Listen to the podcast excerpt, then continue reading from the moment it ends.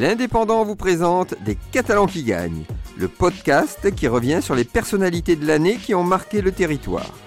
Les Catalans qui gagnent, une émission produite par l'Indépendant en partenariat avec le département des Pyrénées-Orientales.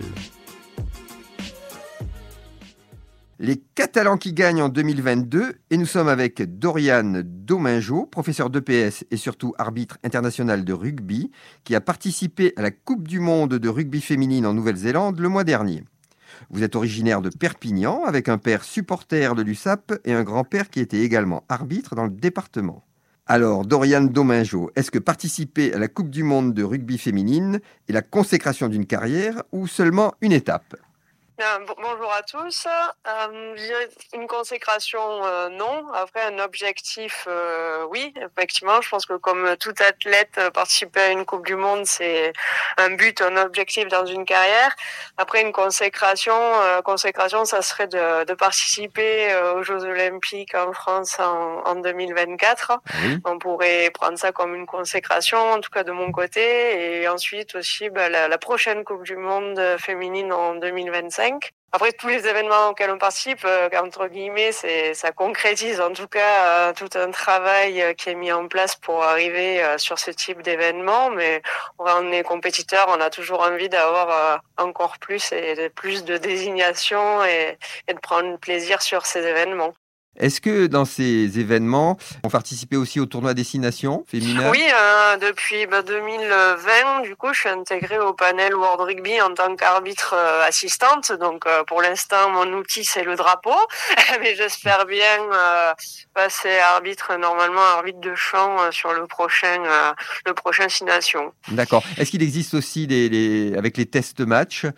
Oui, alors depuis bah, justement cette Coupe de Monde où on, a, on voulait bah, valoriser hein, le rugby féminin qui est en pleine expansion, mais c'est encore euh, un petit peu anonyme malgré tout euh, dans certains euh, pays. Donc effectivement, depuis cette année, il y a eu une tournée d'été et une tournée d'automne féminine. Et en plus du Six Nations, pendant la Coupe du Monde bah, justement masculine, là en 2023, il y aura un championnat un peu B entre guillemets, où des équipes qui n'ont pas trop l'habitude de jouer à 15, comme la Colombie, le Kazakhstan, des pays un peu euh, où le rugby est pas beaucoup développé, euh, donc un nouveau championnat euh, pour développer un petit peu tout ce qui est les pays, on va dire, émergents dans le rugby. Justement, quand vous parlez des JO, cela concerne le rugby à 15 ou le rugby à 7 alors au JO, euh, non, maintenant il y a, bah, a que le rugby à 7 qui ah, est, revenu euh, lors des JO euh, à Rio en 2016.